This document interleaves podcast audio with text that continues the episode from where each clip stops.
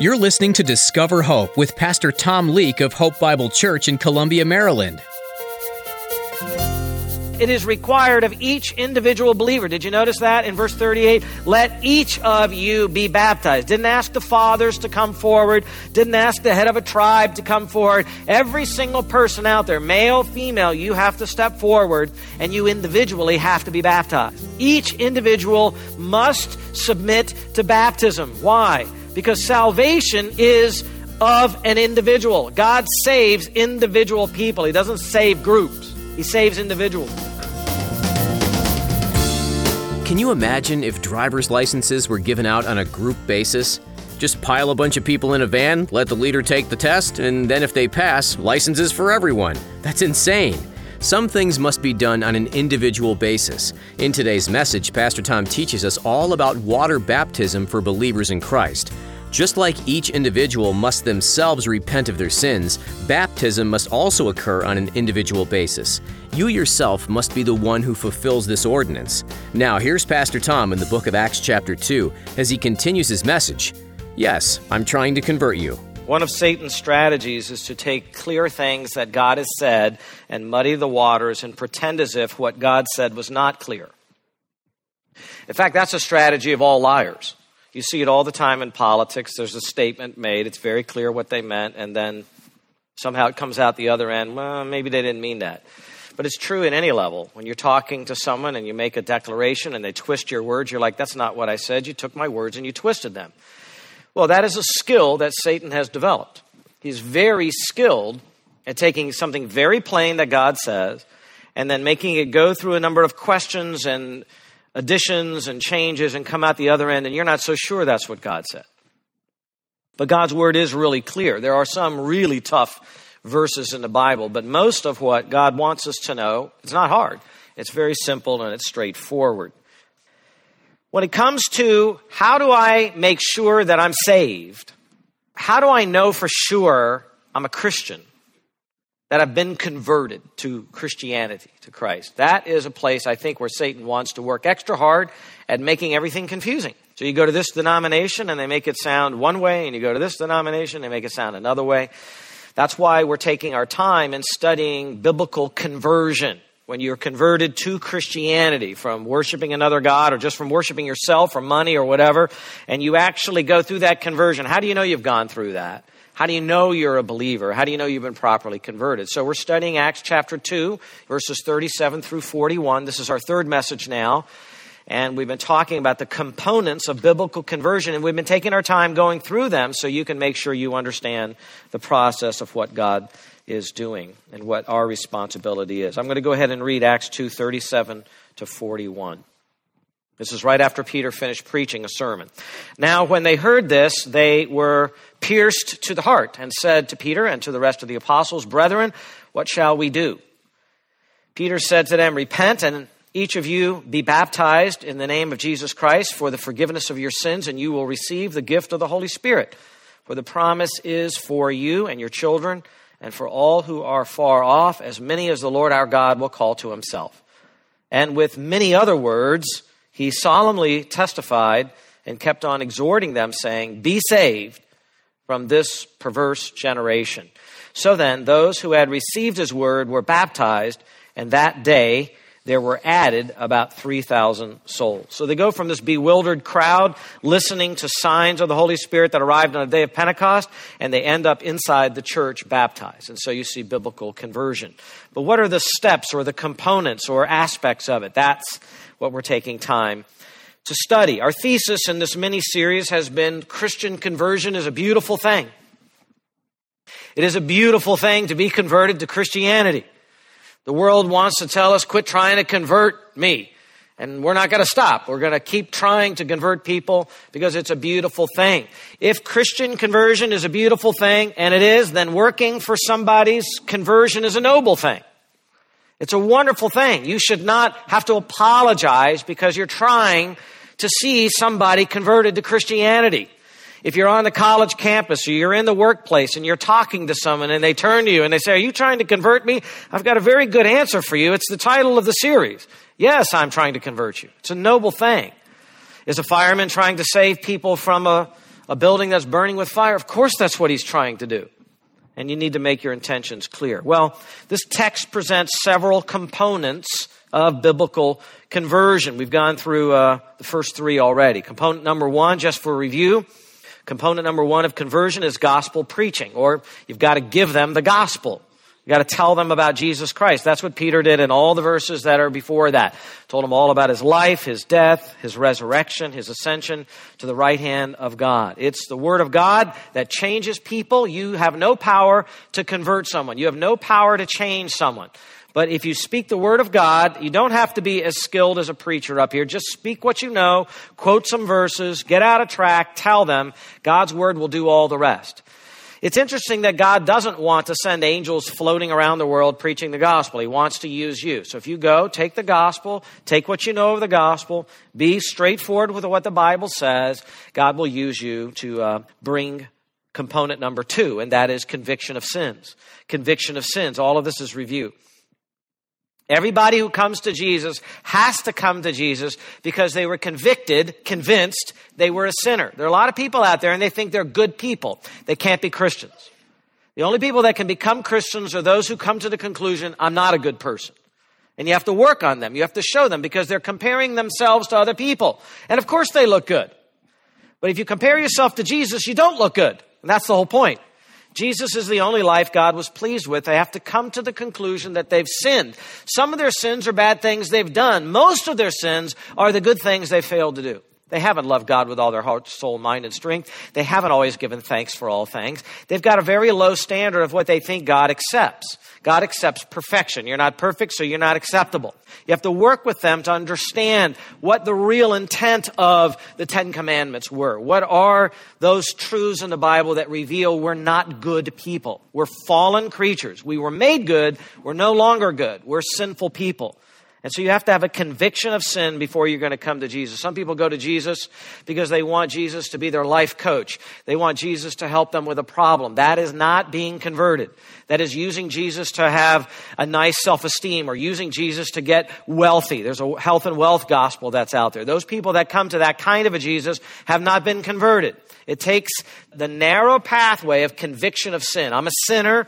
I violated God's commandments. I'm not a good person. I'm going to need forgiveness. I'm going to need someone else to save me. When someone comes to that realization in their mind and they're under conviction of sins, they even might feel sorrow from it. Hopefully they will. Then you know they're prepared for conversion.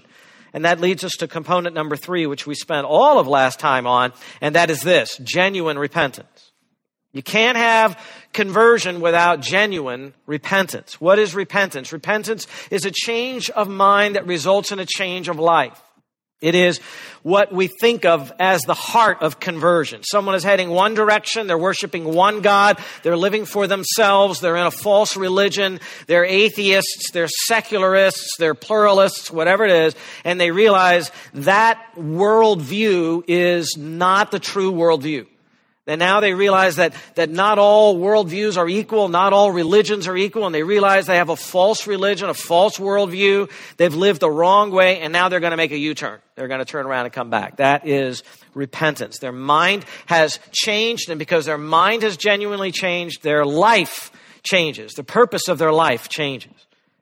And that's why John the Baptist, when he told the Pharisees to repent, he said, You better bring forth fruit in keeping with repentance, because if you say you repent and there's nothing that changes in your life, you're not now really going to do the things that God says, then, as we quoted from Charles Spurgeon, your repentance needs to be repented from because it's not a genuine repentance. Okay? So gospel preaching or the word of God, conviction of sins, and then genuine repentance. Today we come to component number four of conversion. The sign, and listen carefully to how this is worded, the sign of water baptism. Would you focus on verse 38 again? Verse 38.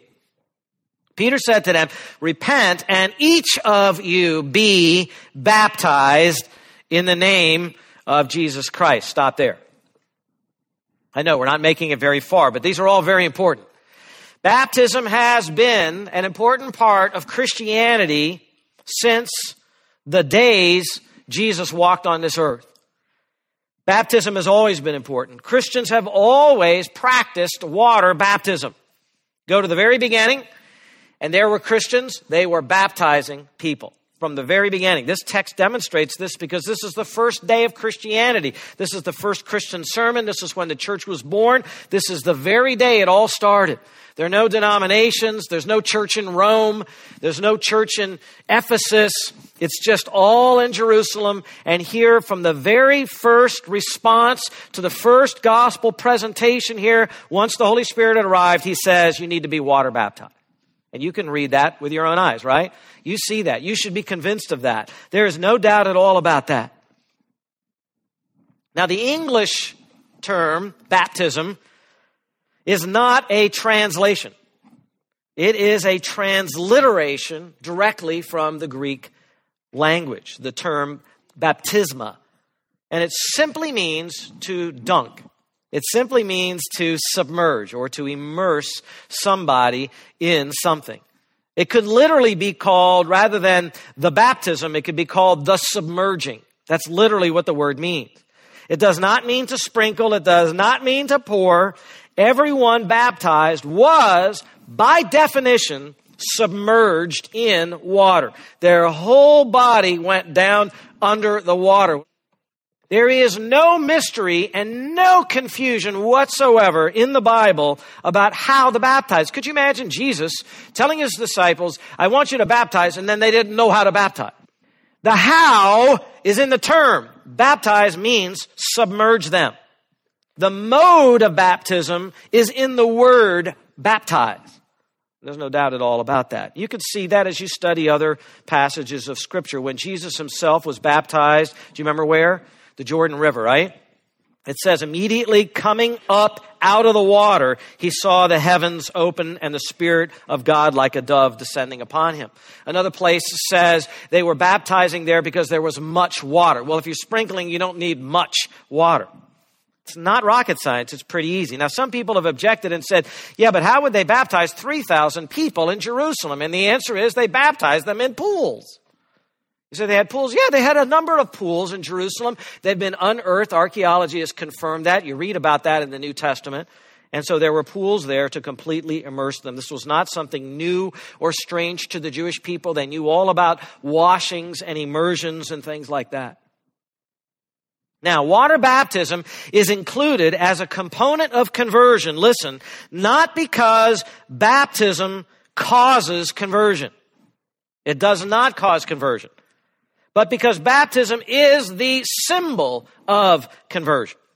Baptism is included as a component of conversion, not for the effect that baptism has on the soul, because baptism doesn't change the soul one whit, but for the declaration that baptism is supposed to be making to the entire world.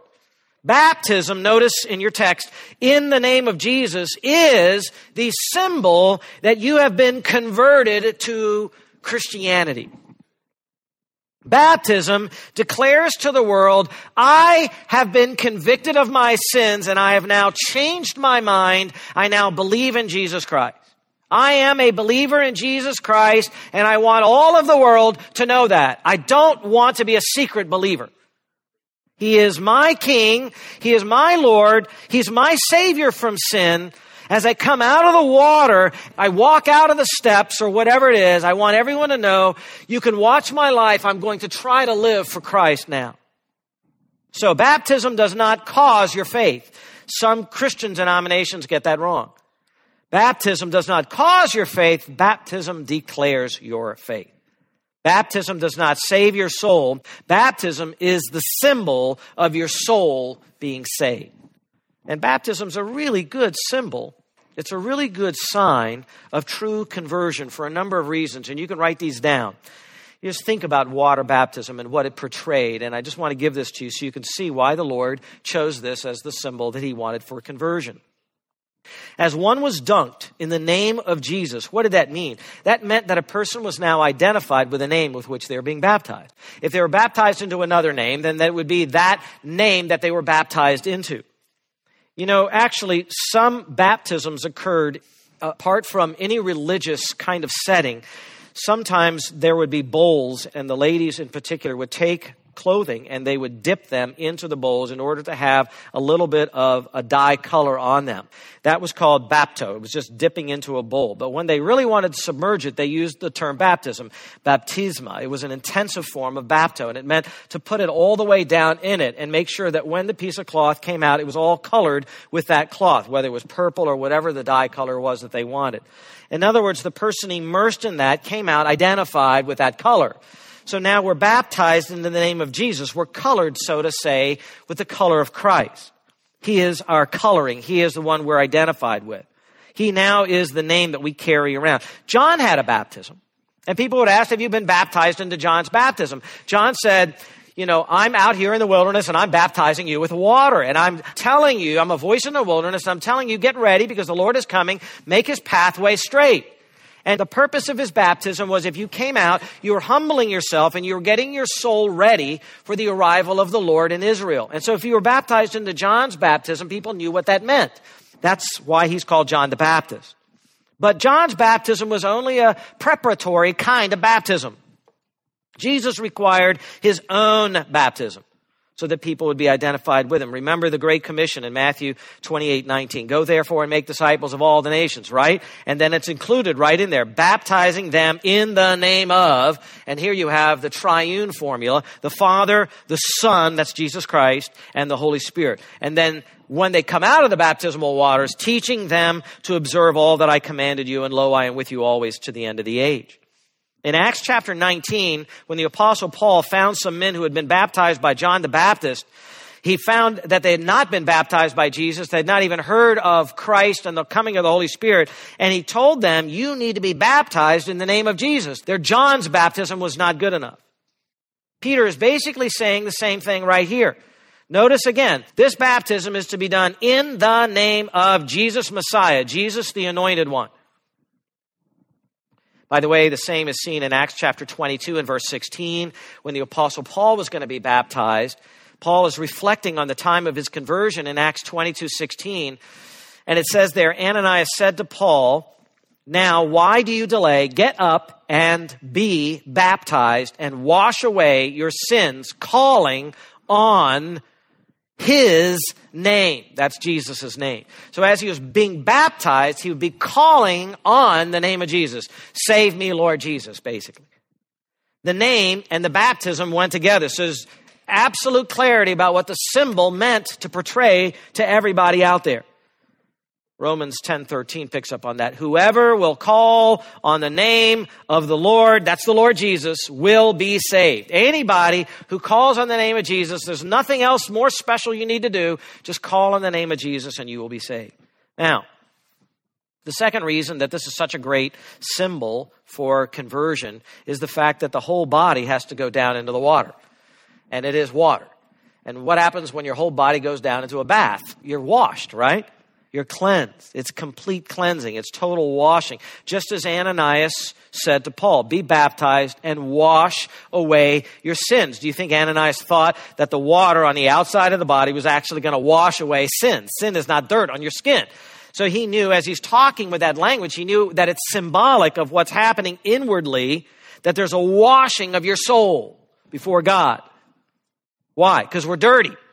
Another way of understanding sin, what is sin? Sin's dirt. Sin is something that God sees as spoiled and stained and tainted and polluted and contaminated and it's mucky and, and it's polluted. It's just not good. And He wants that washed up so you're presentable to God who's holy and pure. And baptism is the symbol of that. We know, of course, that water on the outside of the body cannot cleanse your soul. The real cleansing agent of your soul is the blood of Christ. We know that because it says in 1 John 1 7, the blood of Jesus, God's Son, cleanses us from all sin. Water doesn't do that. It takes the blood of Jesus. And how does that work? We don't really know. God just takes the blood of Jesus and he counts it as washing our souls clean of sin. And he uses the Holy Spirit to effect that cleansing because we read in Titus 3 5 that God saved us not on the basis of deeds which we have done in righteousness, but how? But according to God's mercy by, here's the instrument, by the washing of, this would have been a great place to talk about baptism, but it's not there. The washing of regeneration. In other words, the new birth. and renewing by the Holy Spirit. So the Holy Spirit takes the blood of Christ and causes us to be washed, causes us to have a whole new life. That's why the whole body has to go down in. Third reason that full body water baptism is a good symbol of conversion is it indicates our death to the old life and our being raised to the new life. Symbolically, if you think about it, you go down into the water confessing your sins, confessing that your life is not worthy of God. So you go down and there's a sense in which you're buried. You're down all the way underneath. You're done, gone, and finished. You're down under there. Of course, like with Christ's life, we don't want to leave him down there too long, right? Very short time, and then you're raised to newness of life. So you go all the way down, and then you come back up, and now you're a follower of Jesus Christ. That's what it symbolizes. Jesus died, and he was buried and then he was raised to newness of life. So we are following him, and in Christ, it's symbolically that we are buried with Christ in baptism and then raised to newness of life. I want you to think about the fact that there are two races in the world there is Adam's race and there's Christ's race. And everyone that is born into this world is born into Adam's race. Evolution never happened on this planet. It's a great place to remind people of that, isn't it? Evolution is not happening now. It never happened in time past. Evolution is not the origin of the human race. The fossil record has denied evolution. Everything that we see today denies evolution. There's no mechanism to make evolution happen. It's not scientific. It's a religion. It's a farce. It's not true. There was one man and one woman. God made them, Adam and Eve. That is just as scientifically true as it is religiously true. And all of us are born from that one race. And in Adam, we all die. That's what Romans 5 says. We're all part of that race and we die. And that race is fallen. That race is rejected by God. That race, the world that that race lives in has a curse on it.